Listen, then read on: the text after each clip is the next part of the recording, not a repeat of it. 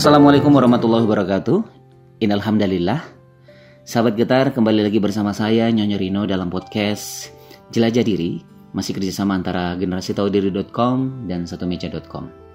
Sahabat getar, kali ini saya akan memutarkan suara saya sewaktu saya mengisi seminar di Universitas Esa Unggul pada tanggal 3 Mei 2019 dengan tema seminar Change Your Mindset to Be Yourself. Jadi seminar ini wajibkan para mahasiswa yang ingin memenuhi persyaratan sebelum pengambilan skripsi. Jadi kalau mau lihat uh, videonya secara langsung itu bisa di channel YouTube Universitas Esa Unggul. Dan kali ini saya ingin berbagi uh, dengan suara melalui podcast Jelajah Diri bersama saya Nyonya Rino. Silakan untuk disimak. Terima kasih.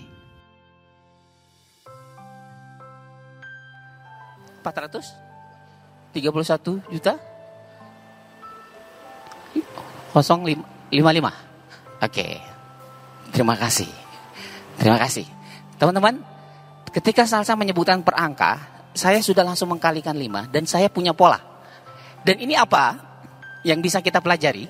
Ya ketika salsa dengan menyebut angka 1 2 terus kemudian saya langsung membuat sebuah skema pola seperti ini yang di kalikan 5 jumlahnya ini. Ya. Nah, apa yang bisa kita pelajari nih teman-teman? Ternyata di dunia ini adalah sebuah pola yang pasti.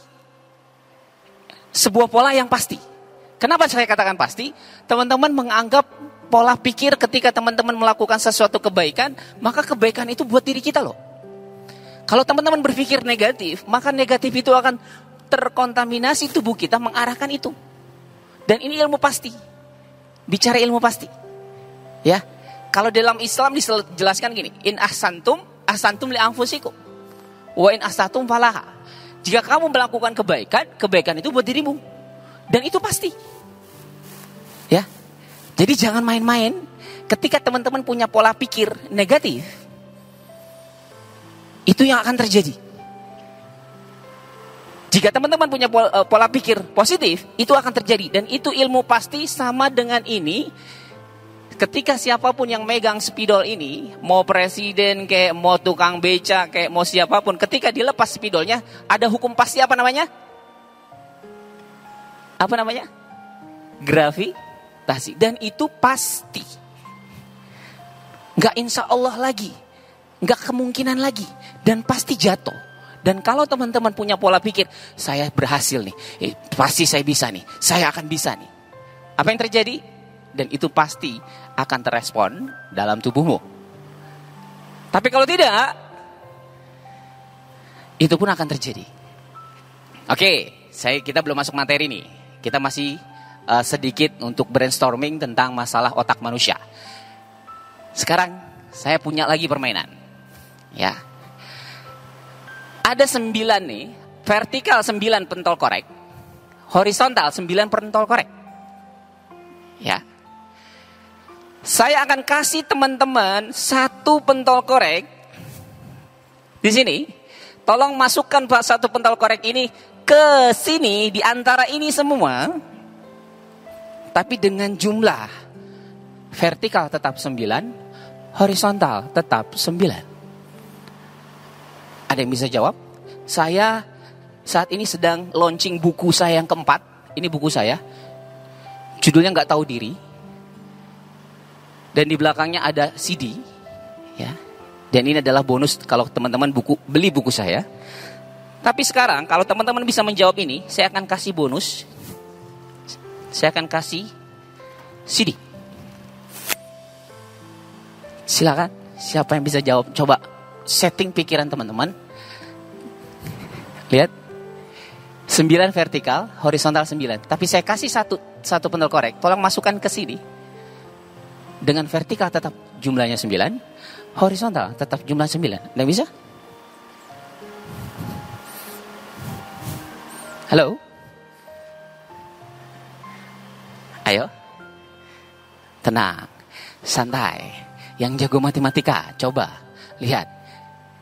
Satu pentol korek ini harus masuk di antara ini semua dengan jumlah vertikal tetap 9, horizontal tetap 9. Ada yang bisa? Nggak apa-apa, angkat tangan. Ya, gimana caranya? Nggak apa-apa. Uh, kalau menurut saya sih yang satu itu kan itu yang tengah-tengah bentuknya kayak gini kayak gini ya. Uh -uh. Nah itu ditaruhnya kayak gini. Uh -uh.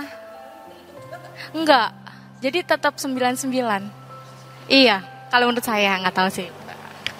Tapi yang jelas ketika ini dimasukin mau tiduran kayak mau ditempelin kayak ini tetap dihitung. Bagaimana caranya? Ketika semua dihitung, dia tetap bisa berjumlah 9. Kalau salah satunya diambil, nggak boleh. Kalau dipindahkan, silakan. Ayo. Ada? Bro, bisa bro? Itu. Ya. Ada di sini? Ada? Salsa bisa? Coba pelan-pelan.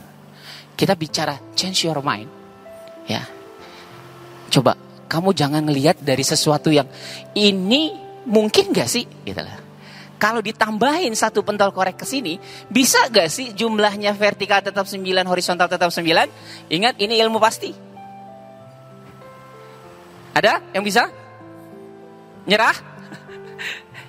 Berarti tidak ada hadiah buat teman-teman nih. Kayak saya kasih satu CD. Ya, Gak ada? Oke, kita akan buktikan. Bicara angka 9. Satu pentol korek ini akan masuk di antara ini semua Bagaimana caranya dengan vertikal jumlah 9, horizontal tetap 9. Kita lihat.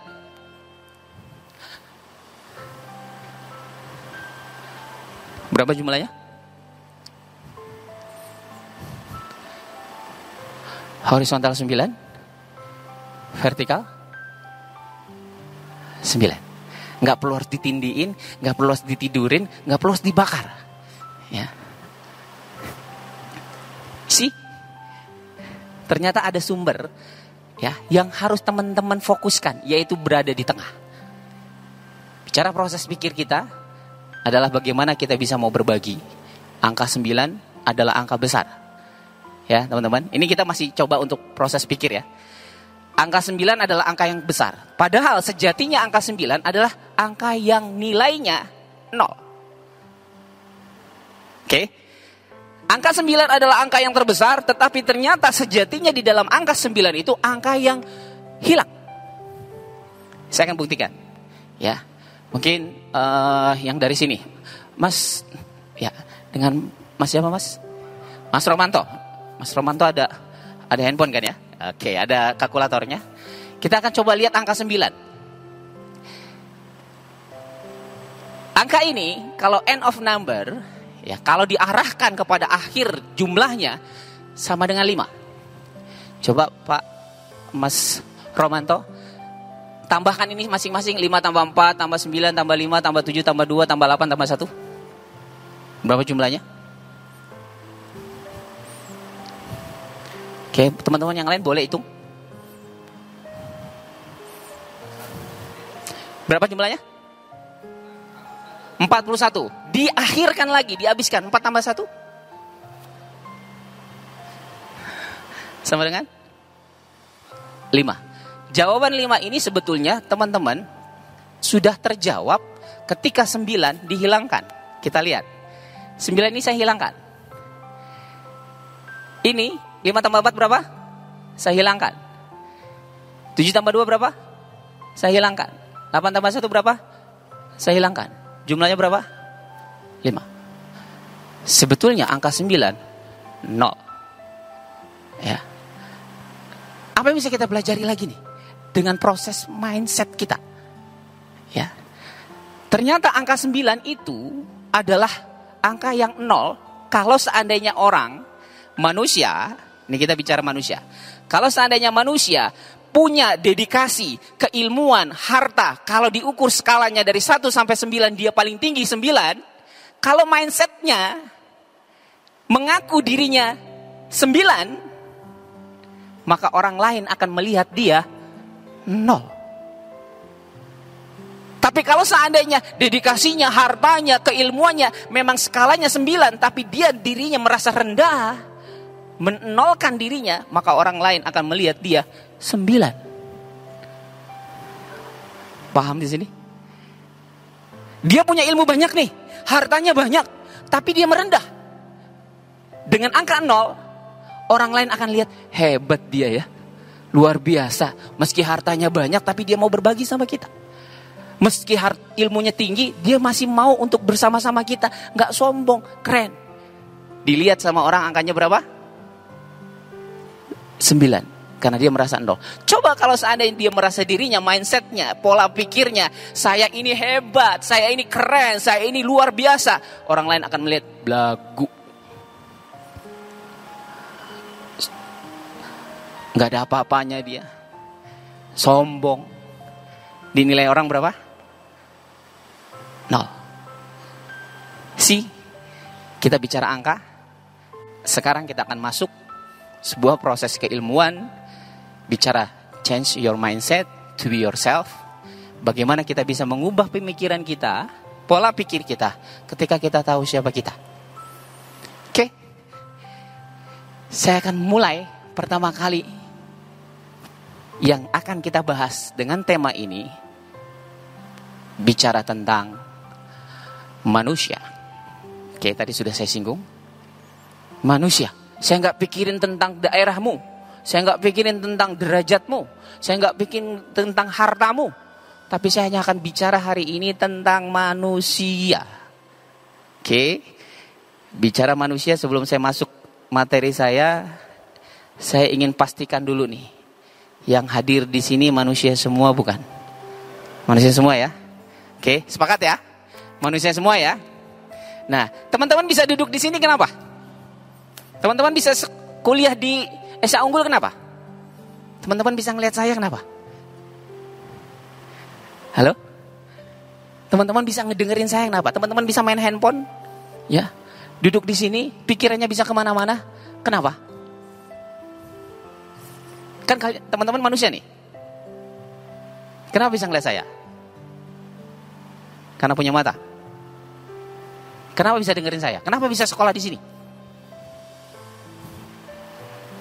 Jawabannya cuma satu. Karena teman-teman hidup. Ada di sini yang gak hidup. Nah, ya manusia yang hidup. Gak mungkin saya bicara di depan orang yang gak hidup. Atau gak mungkin teman-teman ngelihat saya ngomong tapi saya gak hidup. Kira-kira ngeri gak kalau saya ngomong gak hidup? Kenapa bisa ngelihat? Karena punya mata, itu alatnya. Tapi karena teman-teman hidup, teman-teman bisa lihat dan mata itu berfungsi. Bicara hidup, ada dua hal yang teman-teman harus pahami. Setting mind di dalam pemikiran teman-teman dalam kehidupan teman-teman. Dua hal yang teman-teman harus hadapi dalam hidup teman-teman adalah keinginan dan masalah. Ini akan terus ada. Siapa yang gak punya keinginan? Siapa yang gak punya masalah? Boleh angkat tangan? Saya nggak punya masalah mas, hidup saya bahagia, aman, tentram, boleh? Ada di sini yang nggak punya masalah? Boleh sharing ke depan? Saya pengen tahu bagaimana caranya hidup nggak punya masalah. Sepakat ya berarti saat ini kita adalah orang-orang bermasalah? Sepakat ya? Oke. Ketika keinginan kita setting, saya pengen meraih sesuatu, dan sesuatu itu tidak bisa kita raih, apa timbulnya? Salah. Kita tanyakan dulu. Keinginan apa sih yang mendorong kita untuk mau kuliah setiap hari? Mbak, dengan siapa mbak? Mohon maaf. Iya kamu. Apa sih yang kamu inginkan? Kamu harus kuliah setiap hari. Hah? Ingin? Ingin dapat nilai bagus. Terus nilai itu dijadikan apa nanti? Bisa jadi duit?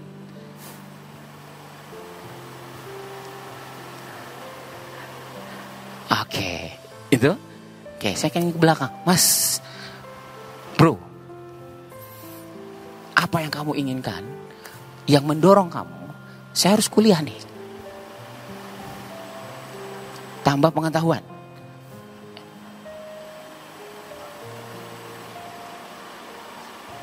Bekal kita untuk ke dunia selanjutnya, jenjang selanjutnya. Oke.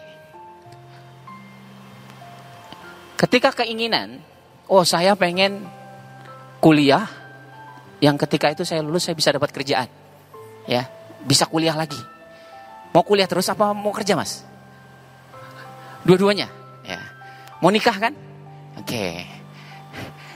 Bisa pakai sertifikat kuliah, nikah. Nah, ketika keinginan ini kita coba untuk gali banyak keinginan yang berbeda-beda. Mungkin dari satu sisi saya pengen begini, saya pengen seperti ini, saya pengen punya banyak uang. Ya, dengan kuliah saya bisa kerja yang lebih hebat. We'll see, kita lihat nanti. Kalau seandainya keinginan teman-teman yang begitu besar tidak sesuai dengan kenyataan, timbul yang namanya masalah, kecewa. Kecewa jadi sebuah masalah besar. Kemudian banyak orang-orang yang berharap sama kita ternyata tidak sesuai dengan kenyataan. Teman-teman saya banyak yang sudah kuliah, lulus S1, S2, saat ini tidak kerja apa-apa dan justru malah jualan mainan di online. Prosesnya berbeda keinginan. Nah, ketika keinginan tidak sesuai dengan kenyataan timbul yang namanya masalah. Masalah itu ada yang namanya terhadap diri sendiri, masalah terhadap pasangan. Ada yang sudah menikah di sini? Pak ya, yang menikah ya? Alhamdulillah. Berarti sudah tahu fungsinya. Terhadap anak, terhadap orang tua, terhadap pekerjaan, terhadap sekolah, terhadap lingkungan, terhadap keuangan. Bicara tentang masalah. Dan ternyata masalah teman-teman bukan untuk diselesaikan, tapi untuk disikapi. Dan masalah pasti akan selalu datang. Entah kuliah teman-teman, tugas-tugas, entah sama pacar, entah sama orang tua, entah sama teman, entah sama macam-macam. Ya. Ternyata dari proses diri kita yang tidak bisa menyikapi mindset kita bahwa masalah itu harus diselesaikan. Padahal masalah itu harus kita sikapi. Ketika sikap kita benar, maka apa pun tidak akan pernah jadi masalah. Ketika sikap kita salah, di situlah masalahnya. Yuk, kita lanjutkan. Andai kita seorang tukang kebun, akankah kita memperlakukan bunga-bunga ini sama? Teman-teman akan lihat nih, teman-teman manusia semua yang hidup, tapi kenapa pola pikirnya beda? Kenapa cara komunikasinya beda? Ada yang kalau ketemu teman, eh apa kabar, ke mana aja lo? Ada yang, apa kabar? Sehat? Syukur deh, Alhamdulillah, wajahnya flat. Ada yang kalau ketemu teman, halo adek, anak kecil, apa kabar kamu? Cantik banget. Ada yang, adek, kamu cantik ya, jalan. Ada yang di sini ketawanya agak lebar senyumnya. Ada yang dari tadi untuk ketawa aja mikir. Lucu dari mana nih orang? Oke, kenapa manusia hidup sama kok beda? Oke, lanjutkan. Saya akan bicara tentang level manusia nih. Sebelum teman-teman untuk mengubah mindset teman-teman sesuai dengan diri teman-teman sendiri, teman-teman harus tahu dulu who am I. Teman-teman akan mengikuti pola pikir seseorang yang ternyata ketika diterapkan dalam dirinya kok sulit, kok tidak semudah dia. Maka bagaimana teman-teman bisa mengubah mindsetnya kalau teman-teman nggak tahu diri. Ya, ini sesuai dengan buku saya. Nggak tahu diri. Oke, manusia punya empat level diri. Level yang paling pertama, yang paling dasar adalah bicara tentang personality. Bicara personality, bicara aku yang terberi. Tuhan memberikan keberadaan manusia berbeda. Di satu sisi dikasih kelebihan, di sisi lain pasti dikasih kekurangan. Pola pikir kita berbeda antara saya dengan Mas. Ya, Ketika bicara tentang kelebihan, mungkin saja kelebihan saya menjadi kekuranganmu.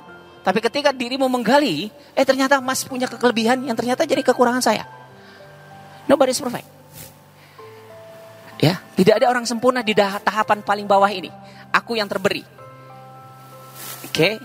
Bicara terberi, ada orang yang kalau ketemu orang langsung akrab, ada yang kalau ketemu orang jaga jarak dulu.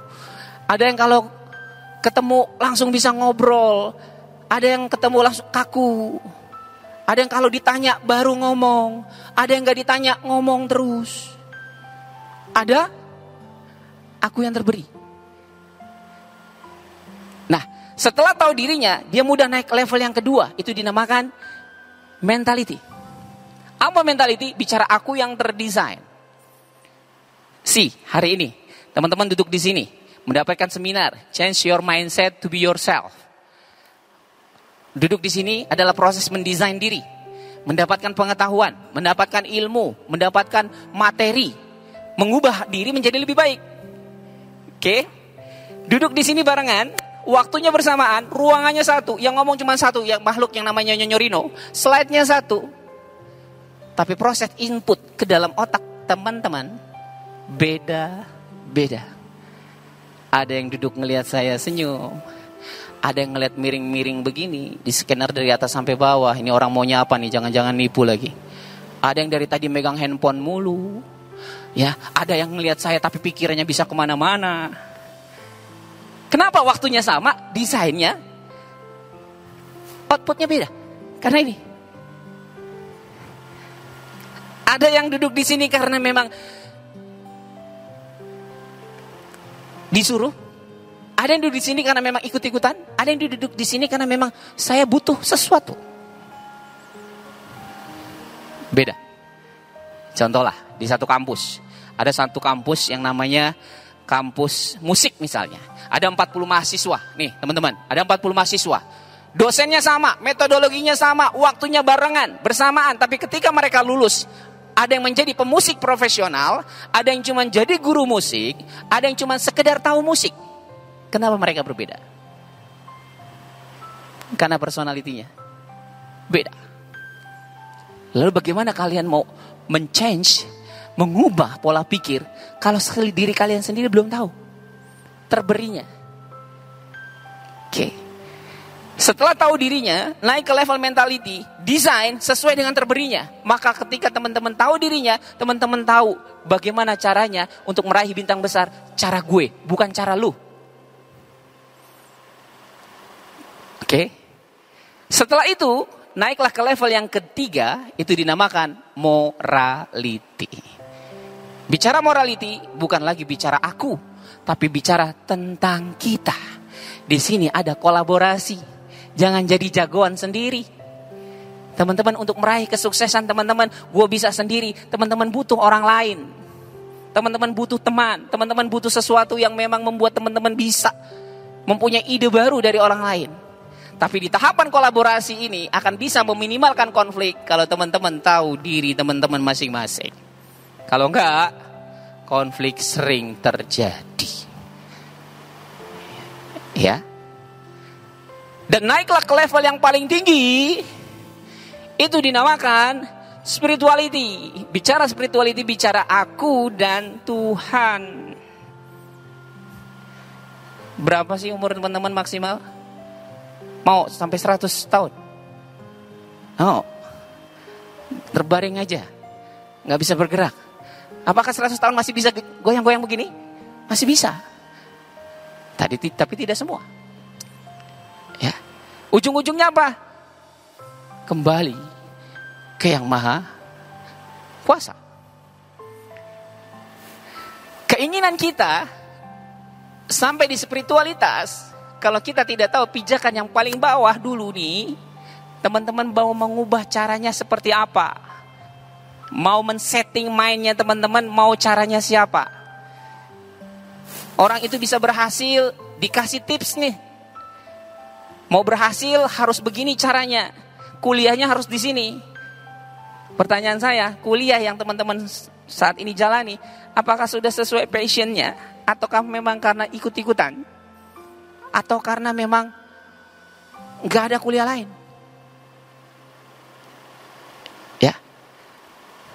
Coba, coba setting di dalam pikiran kalian. Saya berada di sini karena memang I need ataukah I want. Saya ingin ataukah saya butuh? Dan outputnya akan beda loh. Nyamannya, gue bangetnya, enjoynya. Atau yang, aduh capek, lelah, letih, lesu. Kenapa? Karena nggak gue banget. Oke. Okay? Nah, sekarang bagaimana untuk mengubah pemikiran pola pikir kita?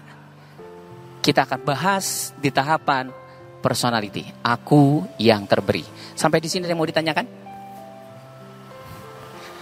Mungkin yang baru datang Atau yang sudah dari tadi? Ada? Ingat? Kita semua manusia, saya akan bicara tentang manusia yang hidup, yang punya keinginan dan punya masalah. Ketika keinginan seseorang berbeda dengan orang lain, masalahnya pun bagaimana cara mengatasinya juga berbeda dengan orang lain. Oke? Okay? Manusia punya level yang paling bawah, aku yang terberi. Ketika teman-teman dihina orang, dimaki-maki orang, marah, wajar, itu terberi. Punya emosi, punya kekesalan, ya. Tapi ketika dihina, masih bisa tetap tersenyum, teman-teman udah naik level. Aku terdesain. Ya. Bisakah seperti itu? Bisa. Bicara setting mind. Dihina orang marah? Bisa. Nggak marah? Bisa. Pertanyaannya mau apa enggak? Naik motor, dikebut, zeng. Kurang ajar, resek banget nih, dibales. Balas lagi, kebut-kebutan, jatuh, gubrak, masalahnya tambah banyak. Patah kakinya. Ya. Itu dari sini. Tapi kalau teman-teman men-setting ketika dikebut, seng. Biarin, mungkin dia lagi sakit perut. Gak apa-apa. Bisa? Bisa. Kalau paham personality. Yuk, kita bahas personality nih teman-teman. Aku yang terberi. Belum kita desain ya. Belum kita desain ya. Bagaimana change your mindset to be yourself. Bagaimana terhadap diri teman-teman sendiri. Mengubah pola pikirnya. Kita pahami dulu terberinya nih personality. Manusia diberikan oleh Allah di satu sisi kelebihan, di sisi lain pasti dikasih kekurangan dan punya keberadaan terbaiknya. Kalau dalam Islam dalam surat Al-An'am ayat 135, "I'malu ala makanatikum." Berbuatlah sesuai keberadaan terbaikmu. Pertanyaan kita, di mana keberadaan terbaik kita? Menurut saya gampang, menurut teman-teman susah. Menurut teman-teman gampang, menurut saya susah. Kenapa? Keberadaan terbaik kita berbeda. Oke? Bagi orang tua kita gitu aja nggak bisa. Nih bapak nih bisa. Iya ternyata bapak di situ keberadaan terbaiknya. Saya bukan di sini. Kalau dipaksakan bisa, bisa. Tapi butuh effort yang besar, tertati-tati, lelah, banyak ngeluh, emosi. Karena sebuah proses nggak tahu diri. Nih, Personality terbagi menjadi dua, ada genetik, ada lingkungan. Kepribadian teman-teman saat ini, saya melihat teman-teman kok pendiam ya? Kok dari tadi diem aja ya? Oh jangan-jangan dia orangnya pendiam. Siapa tahu dia lagi sakit perut. Ketika sakit perutnya hilang, wah pecicilan. Karena apa? Fenotip tidak bisa kita lihat langsung saat ini. Ya, terbagi antara genetik 20%, lingkungan 80%. Genetik 20% itu adalah given dari Tuhan yang dari lahir sampai mati nggak berubah. Nih kita pahami dulu sebelum kita mengubah pikiran kita, kita pahami dulu who am I? Siapa saya? Saya manusia yang hidup, yang punya keinginan dan punya masalah, tapi level saya yang harus kita pahami adalah genetik kita di mana? 20% kita ketahui gak? Ataukah lingkungan 80% besar? untuk mempengaruhi kepribadian kita. 80% besar. Tapi mohon maaf, 80% lingkungan enggak satu lingkungan masuk ke kamu. Plok. Kamu punya lingkungan keluarga kecil, ada keluarga besar, di situ saja sudah personality berbeda. Teman main, teman kuliah, teman kantor, sahabat dekat. Maka persentasi 80% ini terbagi kecil-kecil. Kalau teman-teman lebih mendengarkan pacarnya dibandingkan orang tuanya, berarti presentasi mempengaruhi kalian lebih besar 8 lebih besar pacarnya daripada orang tuanya. Di mana itu? Di sini. Maka galau, bingung, mau ngapain? Menurut om saya begini, menurut orang tua saya begini, menurut pacar saya begini, menurut teman saya begini. Saya mau yang mana ya? ah saya harus punya pilihan sendiri. Tapi saya nggak tahu di mana kekuatan saya. Kalian nggak tahu yang 20% ini, yang given dari Tuhan, yang dari lahir sampai mati tidak akan pernah berubah, tapi bisa didesain di tahapan mentalitas. Kita bicara personality. Oke. Okay. 80% lingkungan, berubah-ubah. Nggak sama. Sekarang teman-teman udah kuliah. Dulu masa kecil teman-teman, kata orang tua teman-teman, kecil, lucu, gemesin. Udah gede sedikit, bisa jawab. Udah gede sedikit, ngelawan. Udah gede lagi, protes. Lingkungan berubah-ubah. Tapi ada 20% yang dari lahir sampai mati nggak berubah. Maka di situlah pahami teman-teman untuk men-setting mind teman-teman. Bagaimana teman-teman bisa meraih bintang besar dari yang 20% ini. Bukan yang 80%. 80% bisa kita desain, program menyesuaikan 20%-nya. Cara bicaranya, prestasinya, jurusannya, mengatasi masalahnya. Dari mana? 20% ini. Lingkungan, saya nggak tahu lingkungan teman-teman. Saya belum kenal Anda. Ya. Bagaimana teman-teman bisa mengubah pemikiran teman-teman dan saya bisa bantu itu? Saya nggak tahu lingkungannya. Tapi 20% ini selama kalian manusia maka saya bisa setting mind itu dengan baik karena 20% ini kita sama. Clear di sini? Ada yang mau ditanyakan? Yang akan kita bahas yang 20%, bukan yang 80%. Lingkungan kita program. Kita setting.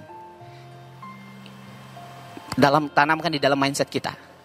Tapi yang 20% kita harus tahu. Siap berselancar?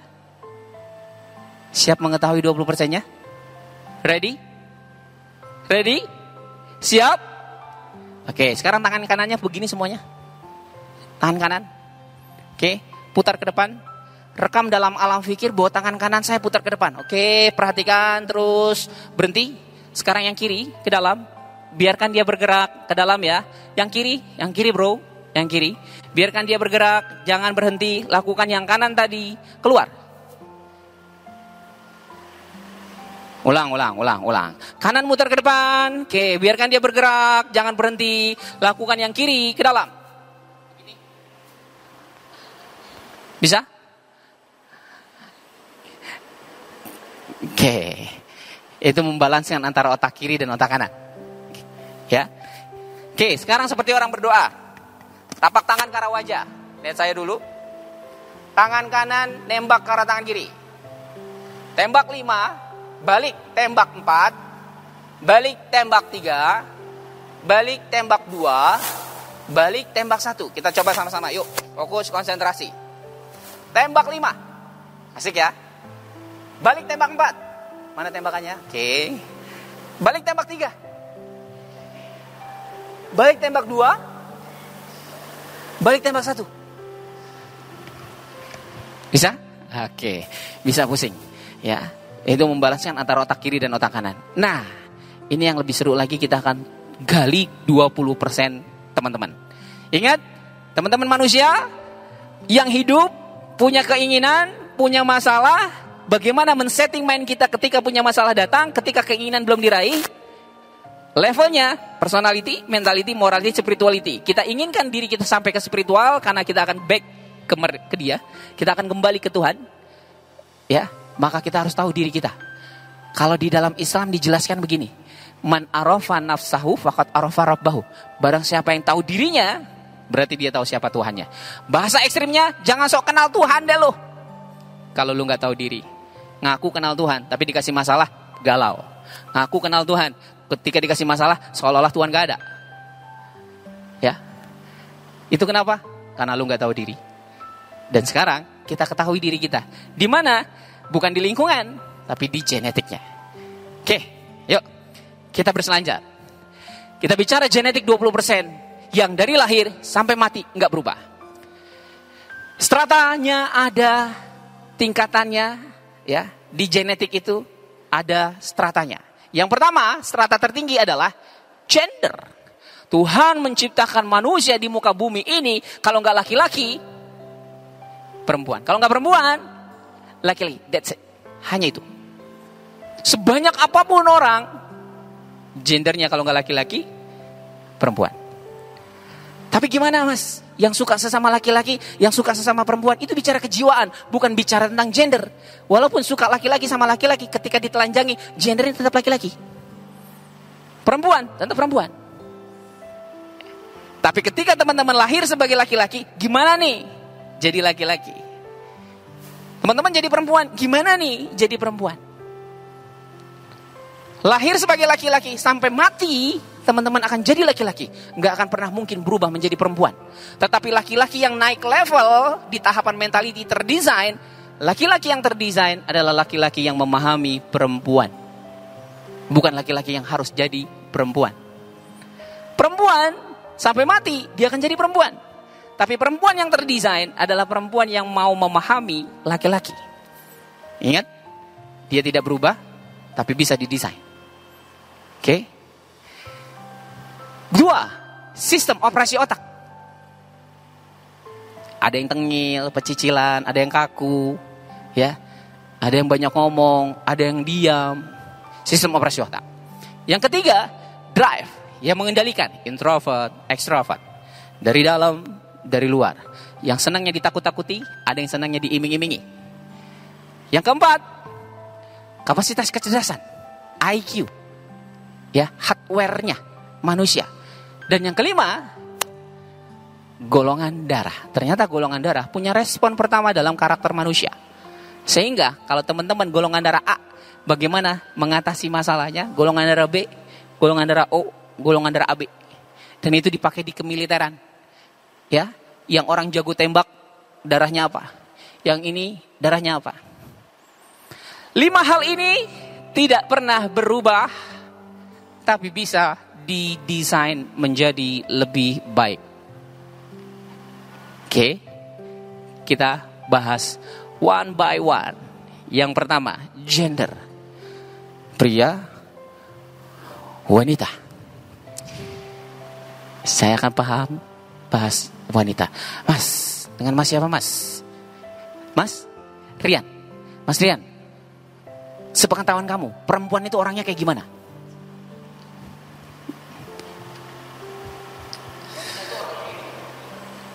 Wanita itu orangnya lemah lembut, terus ingin diperhatikan dan uh, hatinya lemah. Perempuan lemah loh katanya, betul gak sih? Halo perempuan, perempuan lemah, hatinya lemah ya. Badan fisiknya kuat. Iya, perempuan tuh orang yang kuat. Kita kalau ngadepin perempuan butuh obat kuat. Perempuan gak butuh obat kuat sama kita. Luar biasa. Ini yang udah nikah ya. Saya ngomong yang udah nikah. Oke, kita lihat wanita. Menurut ilmu gender, orangnya halus, lembut, penuh kasih sayang, cengeng, mudah tersinggung, sensitif, bawel, matre, ingin kepastian, tak kenal lelah, suka jalan-jalan, malas mikir. Oke, secara gender wanita begini. Tapi ada gak wanita yang gak cengeng? Ada. Ada gak wanita yang gak bawel? Ada. Ya. Kita jangan ngomongin gendernya, ngomongin sistem operasi otaknya, strata yang kedua. Secara genetiknya wanita begini. Tapi ada wanita yang tegas, banyak. Kita ngomongin sistem operasi otaknya. Oke. Kenapa kita sama-sama perempuan, kamu ada yang ini bawel, gua kok kalem? Ternyata bukan gendernya. Bicara apa? Sistem operasi otaknya. Karena strata tertinggi, wanita dikenal seperti ini. Mindsetnya orang ngelihat perempuan, bawel, matre. Padahal belum tentu ada yang matre, ada yang enggak. Oke? Okay? Ayo. Sekarang, laki-laki. Kamu, laki-laki orangnya kayak gimana? Rasional.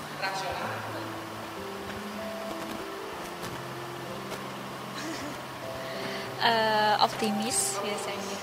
Hmm, egois. um, itu keras kepala. Keras kepala. Uh, tegas. Tegas. Oke, saya mesti dua orang nih. Oke, Mbak, ya kamu. Iya kamu. Laki-laki orang ini. Selalu salah. Selalu salah. Enggak, enggak. Laki-laki tuh eh mau menang sendiri. Iya, egois. Itu kejujuran apa pengalaman? Oke. Pria dari ilmu gender kita bisa lihat. Tegas, berprinsip, logika, apa adanya, mendominasi, suka ngatur, punya mimpi besar, kreatif, romantis, cuek, optimis, banyak alternatif. Ya. Tapi ada gak laki-laki yang gak tegas? Banyak. Ada gak laki-laki yang gak bertanggung jawab? Wah banyak. Gitu kan. Pengalaman hidup. Ketika bicara laki-laki yang gak tegas, kita ngomongin sistem operasi otak. Tapi laki-laki diajarkan sama orang tua, hei laki-laki gak boleh cengeng. Tapi ada laki-laki yang cengeng, ternyata ada sistem operasi otak yang berbeda. Gendernya sama-sama laki-laki, yang satu rapuh, yang satu tegas. Bahkan bahkan dia berani ngomong apa adanya tanpa mikirin perasaan orang tersinggung apa enggak. Ya. Oke. Laki-laki, perempuan. Saya nggak bahas gender karena bahas gender bisa seharian. Ya, bicara perempuan luar biasa. Hebatnya perempuan bagaimana? Ya, dia multitasking, dia sambil gendong anak bisa masak. Seng, seng, tiba-tiba bunyi telepon. Turut, halo, eh gimana jeng? Arisan, ih, ih, siapa yang dapat? Bisa loh, gendong anak, masak, nelpon. Tiba-tiba anaknya lewat, mah kos kaki taruh mana? Itu di belakang lemari, itu anak saya. Itu bisa, laki-laki enggak bisa. Itu dasarnya perempuan. Ya. Perempuan yang sudah jadi seorang ibu sampai-sampai Allah mau meletakkan surganya yang begitu indah di bawah telapak kakinya loh. Ya. Siapa yang harus kita takdimi dan kita hormati? Kalau di dalam Islam disampaikan ibumu, lalu siapa lagi?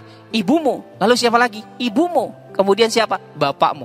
Ibumu, ibumu, ibumu baru bapakmu. Berapa ibunya? Tiga. Catat. Ya, ibunya tiga, laki-lakinya sah? Satu. Paham gak sih? Oke. Perempuan itu dahsyat. Gara-gara perempuan, laki-laki bisa sukses dan berhasil. Gara-gara perempuan, laki-laki bisa hancur dan terpuruk. Oke, gender saya nggak bahas. Yang penting teman-teman sudah tahu dan saya nggak perlu membuktikan. Ya, saya nggak pernah ragu kalau Mas ini laki-laki. Ya, nggak pernah ragu kalau Mbak ini perempuan. Laki-laki, perempuan. Sekarang yang kedua, kita ngomongin apa? Sistem operasi otak. Wow, lebih seru. Manusia yang hidup, punya keinginan, punya masalah, laki-laki, perempuan, kita ngomongin sistem operasi otak. Manusia punya satu otak, tapi sistem operasinya ada lima belahan. Ada limbik kiri, ini menurut ilmu teorinya Nit Herman, ada neokortek kiri, kiri atas, ada kanan atas, neokortek kanan, ada limbik kanan, kanan bawah, ada otak tengah. Ada lima belahan otak. Semua berfungsi, berfungsi di kita, siapa pun. Diajarin matematika, pasti bisa. Asal mau belajar.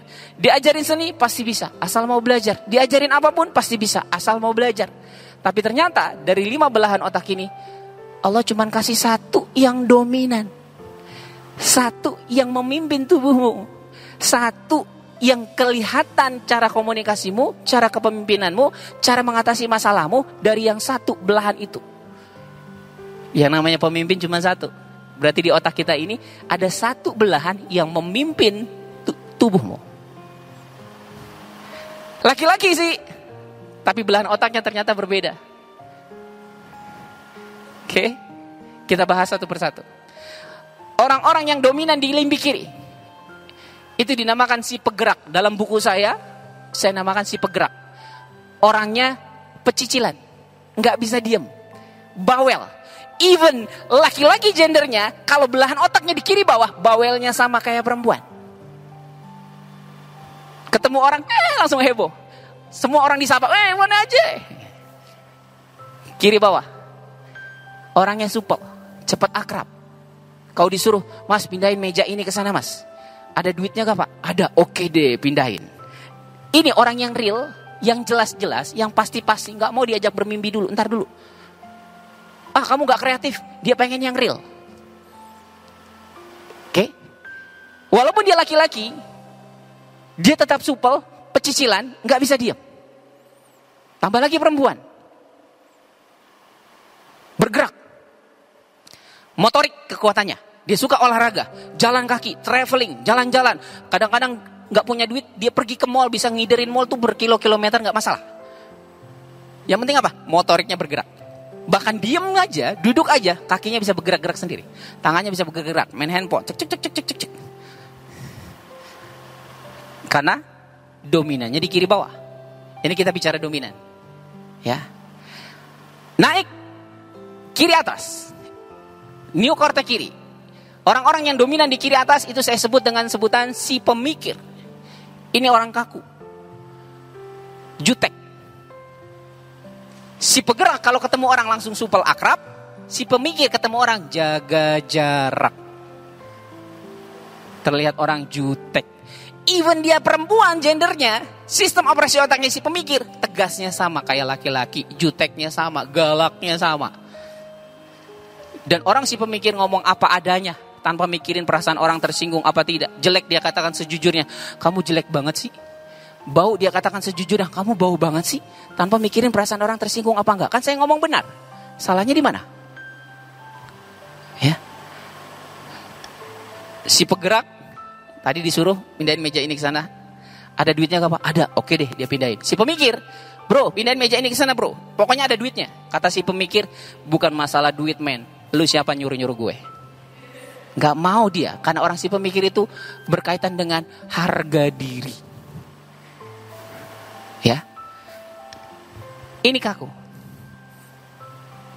Temannya baru beli motor second. Eh, dia ngomong sama si pemikir. Bro, gue baru, baru beli motor second nih. Kata si pemikir, ya ampun motor kayak gini lu beli. Coba lihat mesinnya. Ih jelek banget, lu beli berapa? 7 juta. Uh goblok, lu goblok. Dia ngomong apa adanya tanpa mikirin perasaan orang tersinggung apa enggak. Apakah kita suruh rubah mindset dia untuk nggak boleh begitu? Dia punya genetik seperti itu. Didesain bisa, asal dia tahu dirinya.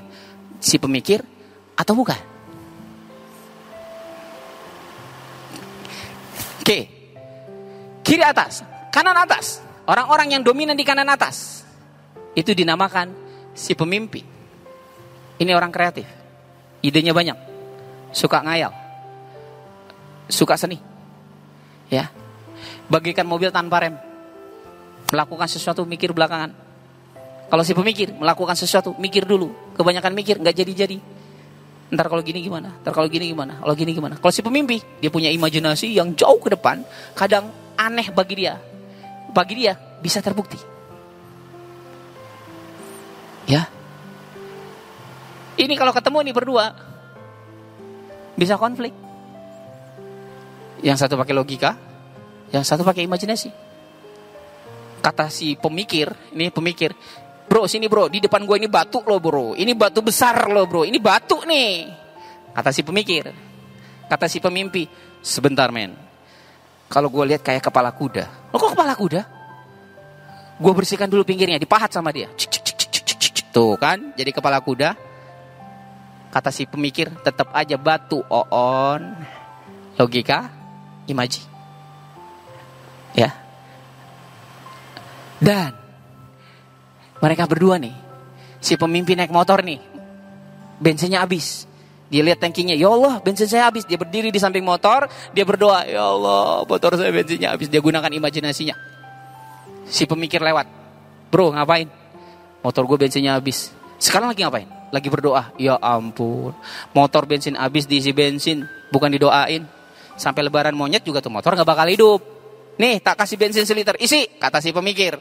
Diisi sama si pemimpi, dinyalain, ren, kata si pemikir. Tuh kan motor bensin habis, diisi bensin, hidup kan? Mikir dong. Kata si pemimpi, iya tadi saya berdoa sama Tuhan, belum selesai doa gue. Lu nyamperin ke sini nganterin bensin. Siapa yang nyuruh kalau bukan karena doa gue?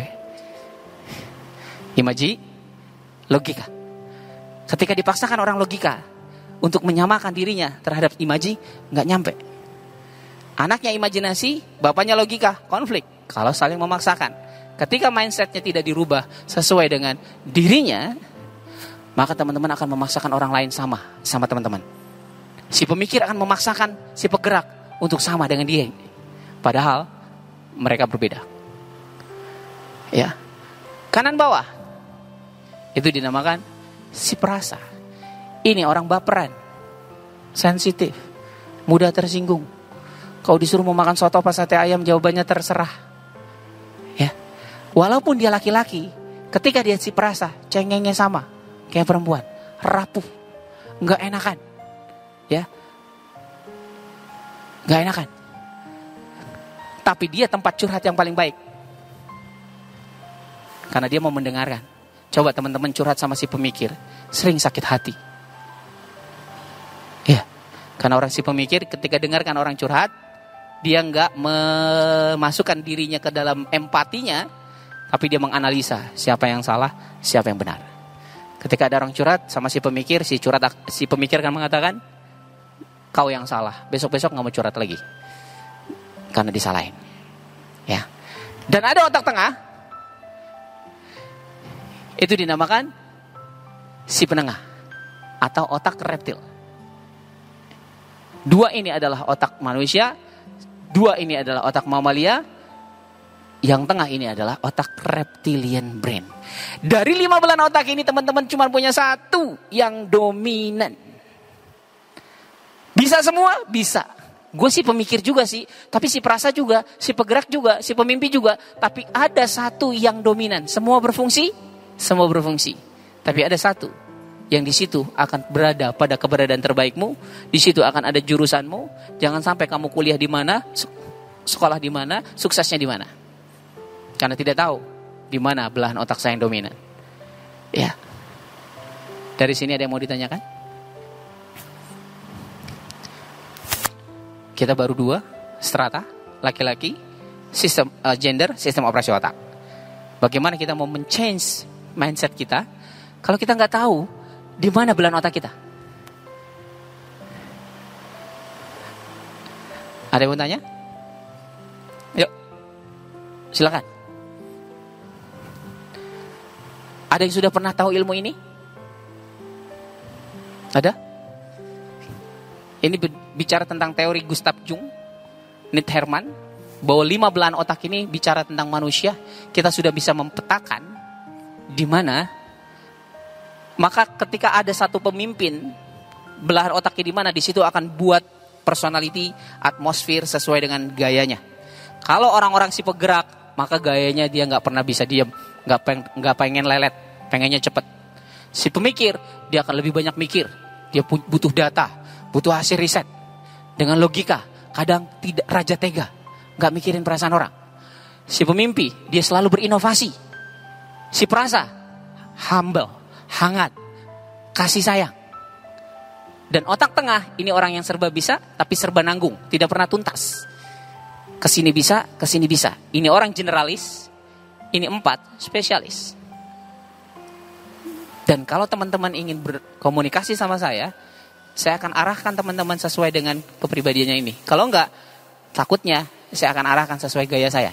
Karena saya si perasa. Ya. Di rumah tangga saya, atmosfer yang saya ciptakan adalah gayanya si perasa. Saya pergi sama anak saya tidak cukup dengan cium tangan, tapi peluk ayah. Saya peluk. Itu gaya si perasa.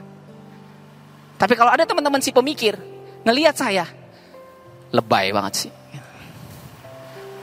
Karena si pemikir nggak begitu. Disiplin, tanggung jawab, ketegasan. Apakah dia bisa ngikutin gaya saya? Butuh tenaga ekstra. Kalaupun dia bisa, dia nggak lama. Capek. Saya pun ikut gaya si pemikir. Capek. Bisa? Bisa. Tapi lelah. Oke. Si perasa lemah di matematika. Si pemikir asik dalam hitungan. Tapi apakah si perasa nggak bisa matematika? Bisa. Saya punya anak yang pertama itu si perasa. Dari SD kelas 1 sampai kelas 6 matematikanya bagus mulu. 9 terus. Padahal dia si perasa. Ternyata saya datangkan datengin ke sekolahan, gurunya menyenangkan. Gurunya hangat, gurunya ramah. Pas di SMP nilai matematikanya rendah. Jelek. Dan saya datengin ke sekolahan, gurunya killer. Si perasa bukan masalah bukan matematika tidak bisa, tapi siapa yang nyampaikan masuk gak ke hati. Kalau enggak baper, sensitif. Kalau si pemikir mau gurunya kayak gimana pun, gue udah suka matematika. Ya, beda nih. Ya, si pemikir, si perasa, si penggerak. Ini suka olahraga, ini suka berimajinasi, ini logik, selalu pengen memimpin ketika bicara tentang organisasi, pengennya ngatur, diatur nggak mau. Si perasa lebih kepada sensitif dan ngambeknya. Tapi bisakah desain? Perasa yang terdesain, pemikir yang terdesain, penggerak yang terdesain, tentu beda dengan masih terberi. Ini kita bicara masih personality, terberi. Kalau teman-teman mau change your mindset to be yourself, teman-teman harus tahu yang mana yang di change, yang mana yang didesain, yang mana yang mau dirubah. Kalau nggak tahu, teman-teman akan coba-coba. Coba begini, coba begini. Lama-lama bisa, bisa. Ketika dijalanin tidak sesuai keberadaan terbaiknya, lelah, capek.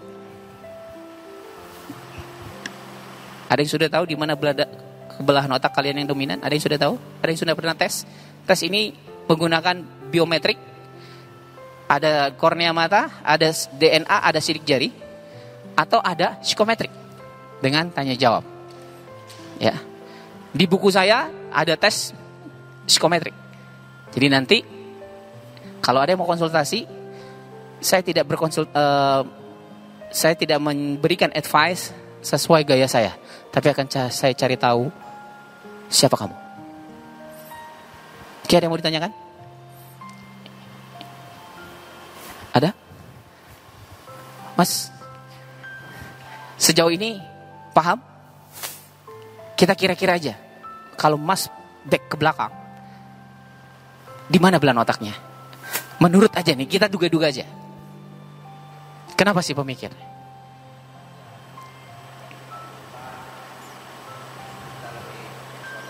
Oke. Okay.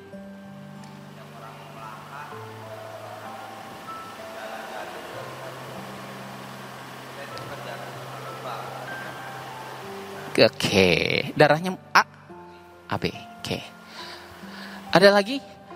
Oke, kamu, iya. Kira-kira kamu berada di mana? Kira-kira aja. Kenapa mimpi? Suka seni? Kreatif? Suka ngayal? Karena orang si pemimpi itu tukang ngayal. Out of the box, nggak mau sama sama orang. Beli sesuatu nggak mau yang murah-murah, mau yang berkualitas dan mahal. Ya. Terus fashionable, kadang-kadang beli sendal yang satu warna merah, satu warna kuning dibeli sama dia. Yang penting unik. Kalau si pemikir nggak penting itu. Kenapa? Kira-kira kamu merasa si pemimpi?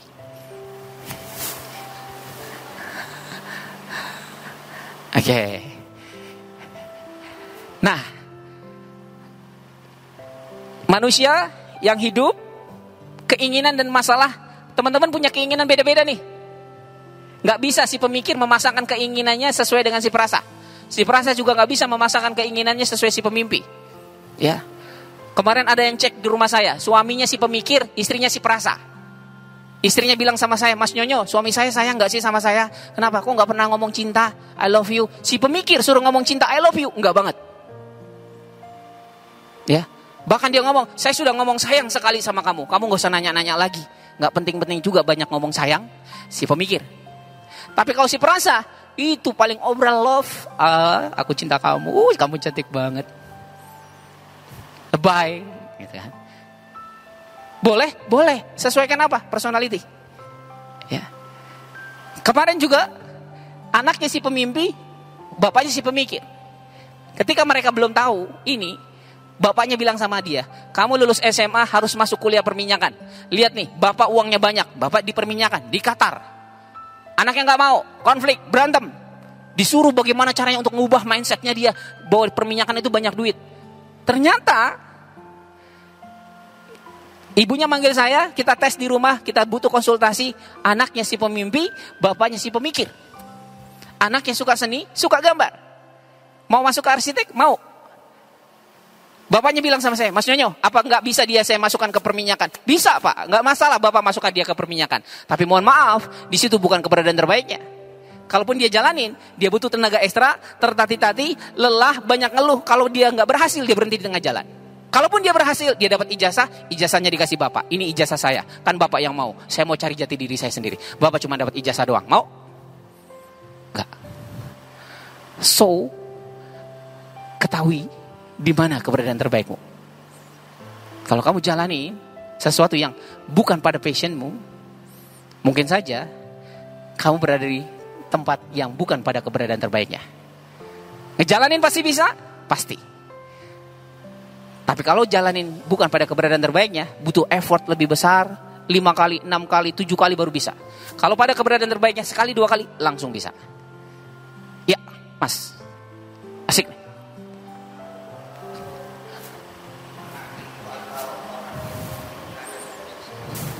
Umur berapa? Ketika Mas lahir, pluk, jadi laki-laki langsung, maka langsung diciptakan sama Tuhan sistem operasi otaknya yang satu di mana? Hanya proses cari tahu. Orang tua yang lebih tahu. Kalau umurnya dia akan terlihat. Anak-anak yang lahir si pemikir nangisnya nggak lama. Si pegerak saat dia sudah mulai bergerak, sudah mulai bisa jalan, dia warawiri. Ya. Dan itu sudah genetik, Mas. Diketahuinya, kitanya ngetahuinya kadang-kadang nggak tahu sampai sudah besar pun kita nggak tahu. Orang tua juga nggak tahu. Bahkan orang tua mengatakan, kamu harus begini. Bapaknya nih punya anak laki-laki, cengeng, dibentak, gitu aja nangis, cengeng banget kamu jadi laki-laki. Padahal dia si perasa. Dan si perasa harus nangis. Gak boleh ditahan. Ketika sudah nangis, fresh. Si pemikir gak perlu nangis. Itulah. Nah, umur berapa kita ketahui? Cari tahu. Saat ini pun teman-teman belum tahu di mana belan otaknya. Ngejalani semuanya bisa. Teman-teman ngejalani semua saat ini. Diajarin matematika, diajarin seni, diajarin apa semua bisa. Tapi nanti suatu titik teman-teman akan punya kesempatan untuk melakukan sesuai dengan passionnya. Kalau enggak sesuai dengan passionnya, mas, penyakit, capek, emosi, ngomel, marah-marah, karena nggak enjoy. Ya, nah saya punya komunitas namanya Getar, generasi tahu diri. Ya, saya punya buku gak tahu diri. Di sini saya ngedidik anak-anak muda yang galau, yang bingung mau ngapain. Walaupun dia nggak sekolah, ketika dia tahu belahan otaknya, dia bisa memaksimalkan potensinya. Ya, kalau sekolah hanya penilai nilai. Tapi ketika dia nggak tahu dirinya, banyak sarjana nganggur. Oke, okay. gitu mas. Jadi kalau mau cari tahu, saat ini mas harus cari tahu. Apakah kuliah yang saat ini kita jalankan, ini passion gue? Kalau passionnya, saya di Smart FM uh, eh, sebagai narasumber untuk karir. Jadi ada Mas Nyonyo, saya kuliah kerja di sini kok nggak nyaman ya? Kita cek personalitinya. Kalau sesuai dengan personalitinya, kalau nggak sesuai, ini bukan keberadaan terbaikmu. Kalau kamu mau jalani di sini, yakin kamu pasti berhasil. Asal apa? Ekstra kesabaran, ekstra lelah, effort lebih besar. Yakin berhasil? Yakin berhasil. Tapi kalau kamu nggak kuat, move on. Move on ke mana? Ke belahan otaknya. Teman-teman tahu nggak? Saya, S1 saya Universitas Trisakti, Jakarta. Akuntansi. Apakah kepake akuntansi saya? Enggak. Saya si perasa. Yang di situ passionnya komunikasi, psikologi, humas, mempengaruhi. Kenapa saya di akuntansi? Akuntansi levelnya di sini. Ternyata orang tua saya dua-duanya si pemikir. Lulus saya akuntansi, lulus. Nilai bagus, bagus. Ya. IPK saya ke, bagus. Tapi enjoy di situ? Enggak. Saat ini saya mendalami komunikasi dan saya pelajari ilmu psikologi. Dan itu enjoy? Gue banget. Si perasa. Ya. Apakah saya paksakan orang-orang untuk sesuai dengan gaya saya? Enggak. Makanya saya akan cari tahu tentang dirimu Ketika suami istri konflik, ini pun akan multi angle fail. Belahan otak ini idealnya sama pasangan yang di mana sih? Ya. Idealnya yang mana sih? Gitu. Jadi dari sini saya bisa konsultasi perkawinan, profesi, cara belajar. Ya. Dengan apa? Belahan otak ini. Dan ini bisa men-setting mind kita sesuai dengan apa? Yourself. Oke, masih ada waktu saya mas? Masih ada? Oke, ini baru yang kedua. Kita bicara strata yang ketiga. Tapi sebelumnya kita lihat dulu nih. Ada keselarasan dengan teori-teori lama. Ya. Belahan otak yang dominan. Si penggerak dalam ilmu Galenus, sistem cairan tubuh, dia orang-orang koleris. Si pemikir plekmatis. Si pemimpi melankolis, si perasa sanguin. Otak tengah kosong. Dalam cairan tubuh, cuaca tubuh, Hippocrates, dia orangnya kering. Si pemikir dingin. Pemimpi basah, si perasa panas. Maka orang si perasa itu jauh lebih banyak emosinya. Karena apa? Berkaitan dengan hati, sensitivitas. Si pemikir dingin bicara logam. Eksitasi tinggi, inhibisi rendah. Eksitasi itu rangsangannya tinggi, hambatannya rendah. Orang-orang si penggerak, rangsangannya tinggi, hambatannya rendah. Maka saya di lapas Cipinang, di narkoba, orang-orang yang jual narkoba, nggak make dia, dia hanya jual. Itu kebanyakan orang-orang si penggerak. Ujung-ujung apa? Chemistry-nya apa? Harta. Ini chemistry-nya tahta. Ini chemistry-nya karya. Ini chemistry-nya cinta. Ya. Dan orang-orang yang teman-teman hadapi, ya, yang teman-teman jalani saat ini, teman-teman akan punya masalah. Orang-orang si penggerak punya masalah di harta. Orang-orang si pemikir punya masalah di tahta. Teman-teman kerja disuruh-suruh mulut dia. Orang si pemikir kalau disuruh-suruh itu punya energi besar untuk emosi karena dia pengennya ngatur. Ketika dikasih kekuasaan, Mas merasa si pemikir dikasih tanggung jawab dan kekuasaan, enjoy. Kalau si penggerak dikasih kekuasaan dan tanggung jawab, nggak enjoy. Selama apa? Gajinya cukup nggak? Kalau gajinya nggak cukup, dia pindah. Tapi kalau si pemikir, bukan masalah gaji, ada karir nggak? Ada jabatan nggak?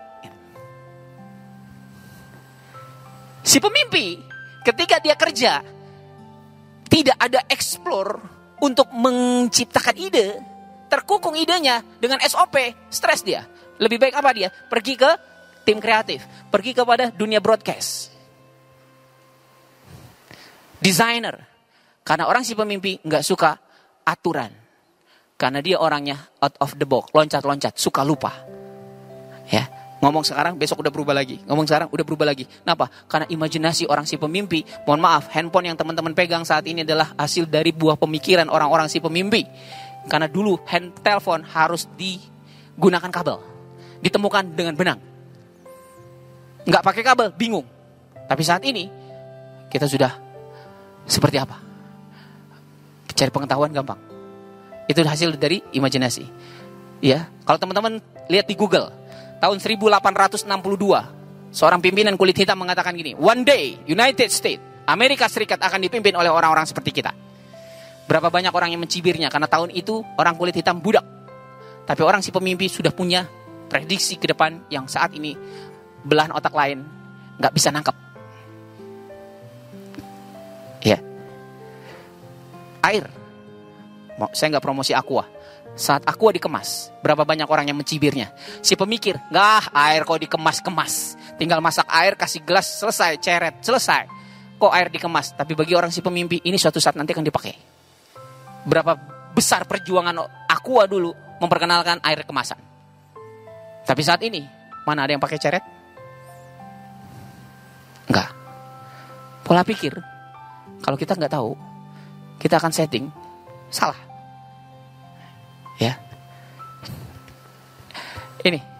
Cara belajarnya pun akan ada. Cara belajar si penggerak, cara belajar si pemikir, cara menghafal kita menggunakan hafiz Quran dengan menggunakan belahan otak ini.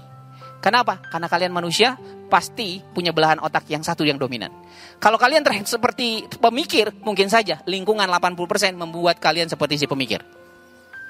Ibu bapak saya si pemikir, maka gaya saya seperti si pemikir karena terkontaminasi.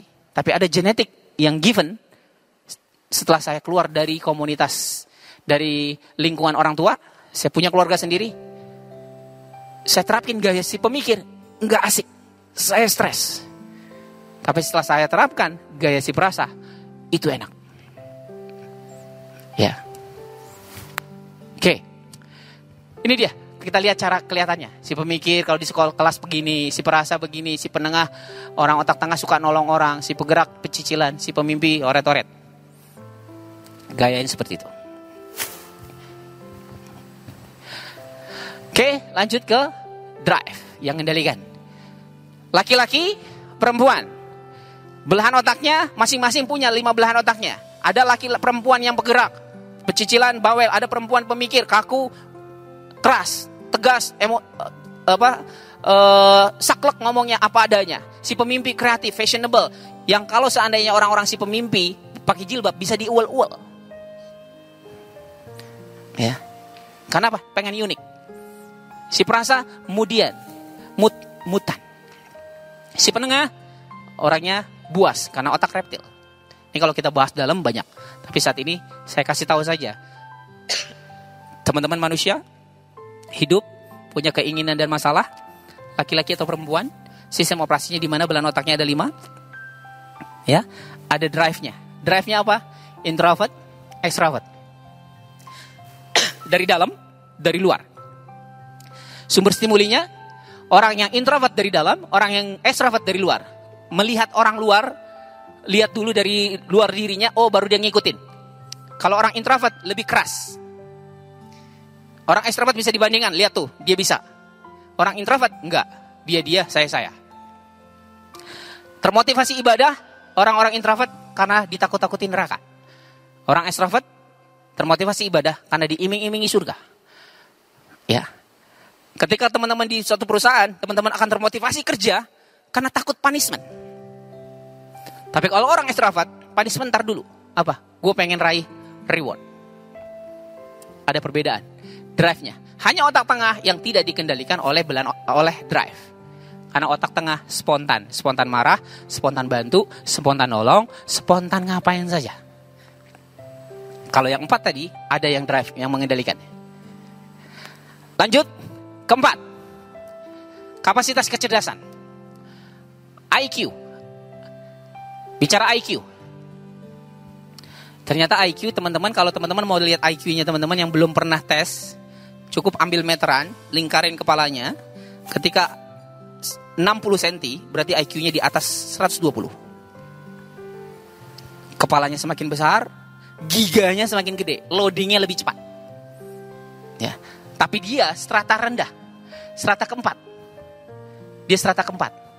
Strata tertingginya laki-laki perempuan, sistem operasi otak drive. Berarti orang IQ tidak menjamin keberhasilan dan kesuksesannya. Kita bisa lihat nih.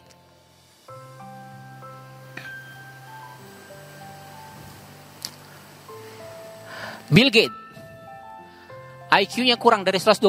Dia termasuk orang terkaya. Nilai IQ-nya rata-rata. Sekolah biasa-biasa aja. Tapi dia nyaman, dia passion di mana? IT. Dia senang di keluarga diarahkan ke sana. Chris Langen. IQ-nya 195. Tapi cuma jadi penjaga kandang kuda dan bodyguard. IQ rata-rata tertinggi di dunia, keluarga broken home, masa kecil sering dibully, 6 bulan sudah bisa bicara, 3 tahun sudah bisa membaca, di sekolah selalu dapat nilai sempurna, beasiswa malah. Tapi dia nggak jadi siapa-siapa. Oke. Okay. Jadi, kapasitas IQ teman-teman itu strata nomor 4. Yang harus teman-teman pahami, who am I? Siapa saya? Laki-laki, ya jadi laki-laki. Perempuan, ya jadi perempuan. Belan otaknya, oh si penggerak kah? Si perasa kah? Si pemikir kah? Maka ambil apa? Ambil sesuai dengan passionnya. Kalau enggak, teman-teman butuh kerja keras. Tapi pasti berhasil, pasti berhasil. Asal apa? Asal teman-teman punya positive thinking untuk keberhasilan. Tinggal apa? Effortnya lebih besar untuk mencapai keberhasilan. Kalau siap, yakin pasti berhasil. Kalau enggak, cari jati dirimu. Cari keberadaan terbaikmu.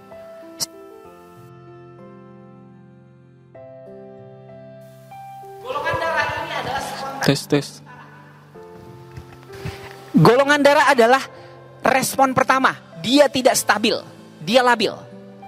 Itu akan terlihat dari pertama kali teman-teman ketemu orang dari golongan darah akan terlihat, tapi tidak stabil. Karena dia strata terendah. Kita lihat, golongan darah AB, orang-orang yang respon pertamanya di kiri bawah. Ya, orangnya motorik. Bergerak, terlihat apa? Supel, terlihatnya. Tapi golongan darah cuman respon pertama.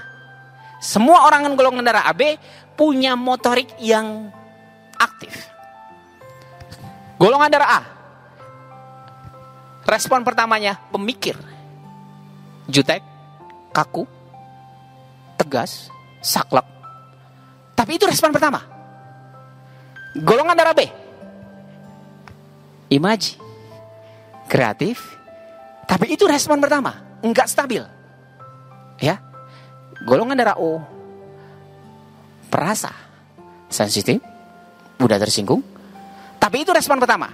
Kalau seandainya gendernya perempuan, belahan otaknya si perasa, introvert, darahnya O, itu cengeng abis. Ya. Sensitif abis. Tapi kalau dia perempuan, darahnya A, itu udah kelihatan tegas-tegasnya dikit. Belahan otaknya si pemikir, wih itu galak juga. Introvert, keras banget. Ya. Walaupun dia gendernya perempuan, tapi ketika sudah disentuh sisi perempuannya, ya kelepek-kelepek juga. Tapi sikapnya terlihat orang galak. Tegas. Enggak kayak si perempuan yang darahnya O, introvert, perasa. Beda tuh. Sama perempuan yang si pemikir. Kalau laki-laki, gendernya, darahnya A, si pemikir, introvert, raja tega. Nggak mikirin perasaan orang. Kadang-kadang ceweknya cintanya tuh ntar dulu deh gitu lah. Ya. Tapi kalau misalnya laki-laki darahnya O udah mulai tuh nggak bisa objektif. Si perasa cengeng, tebar pesona sih, ya. Introvert dalam banget, ya. Diputusin pacarnya nangis juga, gitu. Tapi kalau misalnya si pemikir masih ada yang lain, nggak perlu nangis-nangis. Proses mindset tergantung dari personality, genetiknya. Ya. Ingat, teman-teman yang darah A akan terlihat respon pertama si pemikir. Tapi kalau misalnya si pemikir juga belahan otaknya, maka pemikir murni. Mungkin Mas merasa si pem- eh, pemikir darahnya darah AB, darah penggerak. Ya, si pemikir mungkin lingkungan membuat Mas menjadi harus tegas. Atau Mas memaksimalkan lelakiannya. Tapi sebetulnya siapa tahu nih rapuh, rinto, galaksi, tapi masuk kamar nangis, bisa saja terjadi. Ya. Saya kemarin eh, ngedidik anak-anak yang mau TKI pergi ke Korea Selatan dan itu dididik tujuh hari wawasan kebangsaan oleh TNI. Komandannya galak, komandannya galak, tegas. Kemudian kita cek personalitinya. Saya ngobrol sama dia. Ternyata dia si perasa. Oh, si perasa. Tapi kok saya bilang, Mas, kok kelihatan tegas begitu? Dan dia ngobrol sama saya bahwa dia memang si perasa. Ketika dia menghukum anggotanya, di rumah dia nggak pernah bisa tenang. Selalu kepikiran.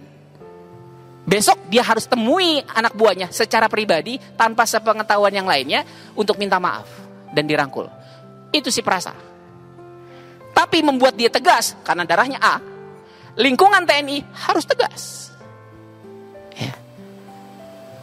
Laki-laki harus tegas. Tapi sebetulnya 20% yang genetik tadi dia orang perasa. Jadi teman-teman, kalau teman-teman memahami konsep ini, teman-teman akan tahu apa yang harus teman-teman lakukan, apa yang harus direm, bahkan menjadi amalan andalan teman-teman dan itu beda-beda.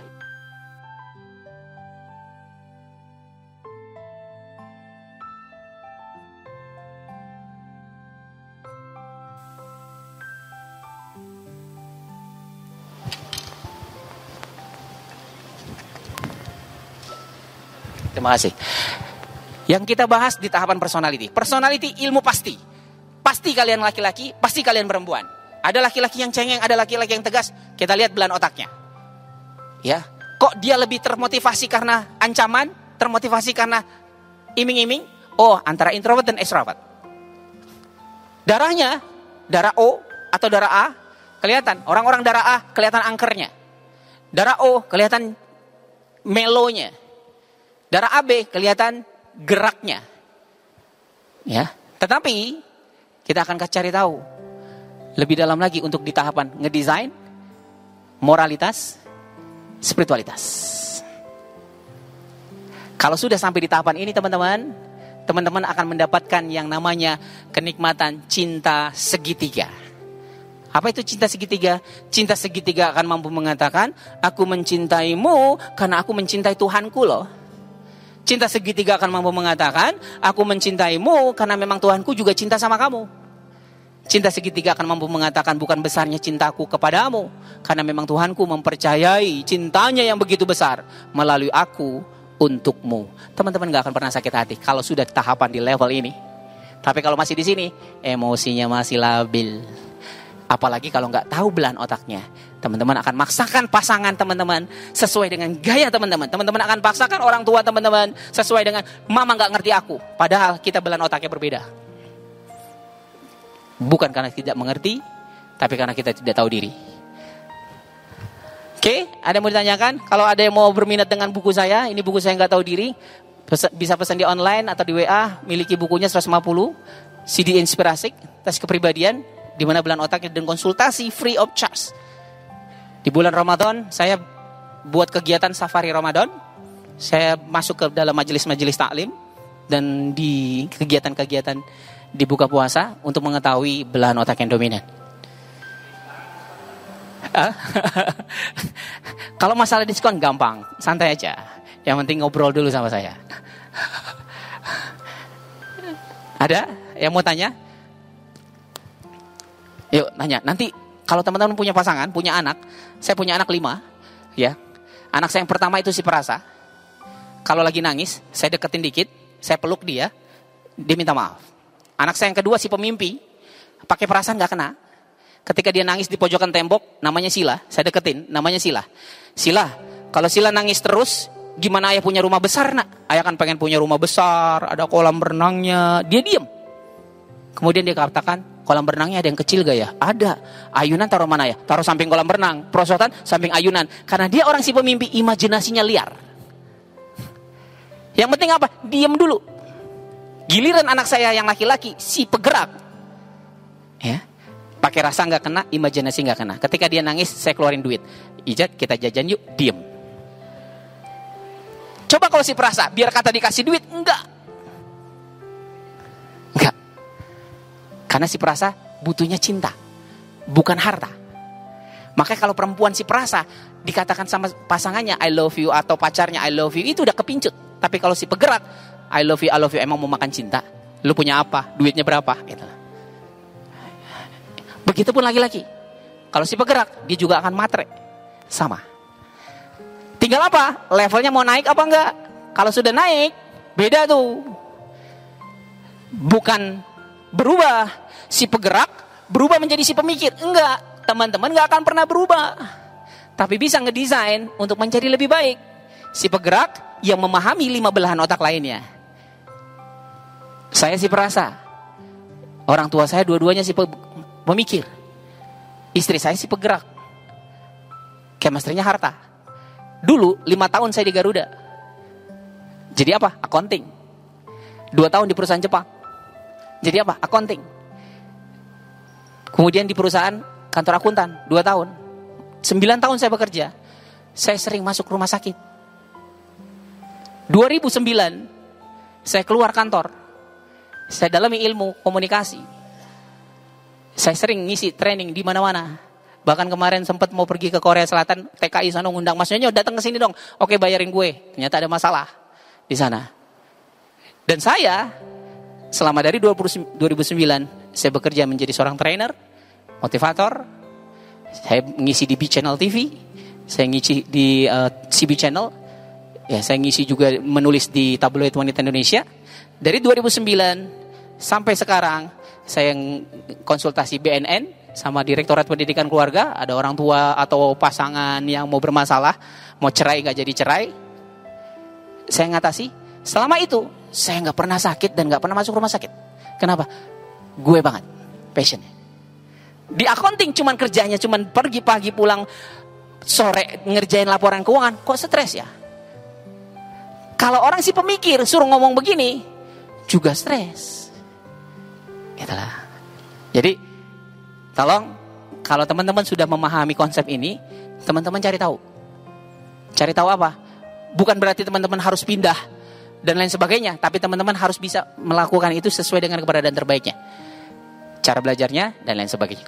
Mengubah mindset kita dengan tahu diri kita itu jauh lebih enjoy dibandingkan kita merubah mindset kita dengan cara orang lain. Teman-teman butuh tenaga ekstra. Ada pertanyaan? Kalau ada yang mau bertanya, saya kasih hadiah CD. Eh, sebelumnya assalamualaikum warahmatullahi wabarakatuh.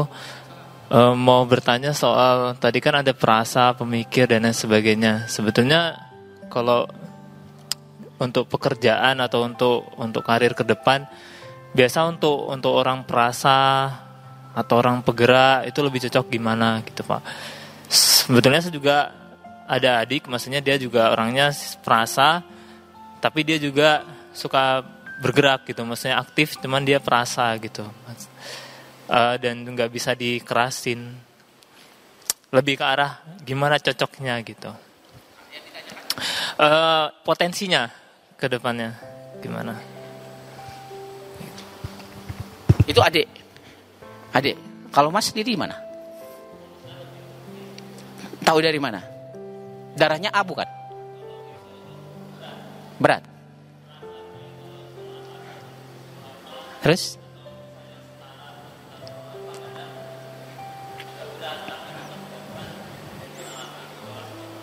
Oke, darahmu apa? O. Darahmu O. Beratnya, karena orang si perasa bisa saja berat.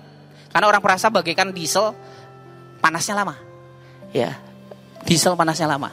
Kalau disuruh tuh kalau sudah males, drop, udah males nih, males banget. Kalau disuruh entar, entar, kebanyakan entar.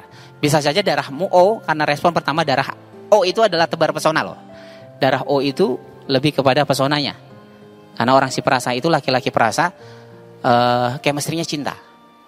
Maka chemistry-nya cinta dia butuh orang curhat sama dia, ya. Nah, kalau pertanyaan tadi, lalu potensinya gimana nih, Mas? Maka cari tahu. Saya tidak bisa mengatakan, oh ini sekolahnya di mana, di mana, di mana, itu bisa karena ini bukan materinya. Kalau materi lebih dalam, lebih kepada materi konsep naik level, mentality, morality, spirituality. Di saat ini kita bicara tentang change your mindset. Jadi rubah mindsetmu sesuai dengan dirimu. Dirimu yang di mana? Cari tahu dulu. Baru merubahnya enak.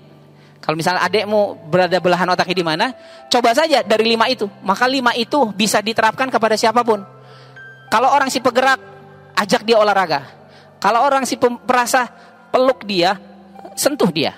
Kalau orang si pemikir, kasih tanggung jawab, ya, kasih ketegasan. Ngomong sama si pemikir jangan pakai rasa, tapi pakai logika. Ngomong sama si perasa nggak pakai, jangan pakai logika, tapi pakai perasaan. Ya, kemarin di SMA guru BK ada satu anak yang si pemikir, dia pakai perasaan. Dia ngomong sama anak itu, nah kasihanlah orang tua kamu sudah ngebiayain kamu, nyekolahin kamu. Apa jawaban dia? Itu kan tugas orang tua saya bu. Si pemikir, si pemikir gimana? Logika. Kalau kamu begini, nanti kamu begini. Masa depan kamu akan suram kalau kamu terus begini. Pikirkan. Tinggalin. Mikir dia. Tapi kalau pakai perasaan, enggak. Tapi kalau si perasa, kalau kamu begini nanti kamu akan begini. Nangis dia. Sentuh dia, kasihan orang tua kamu, ibu kamu. Dalam, deep, kena. Ya, jadi kalau mas tanya seperti itu, nanti uh, jawabannya saya seperti itu. Maka cari tahu dulu. Mas nanti akan saya kasih ya. ya ini buat sampean. Ya, oke. Okay. Itu lagu getar. Saya punya komunitas getar. Saya bikin band getar band. ins- eh, konteksnya adalah motivasi. Vokalisnya saya yang saya ciptain sendiri. Lagunya juga saya ciptain. Oke.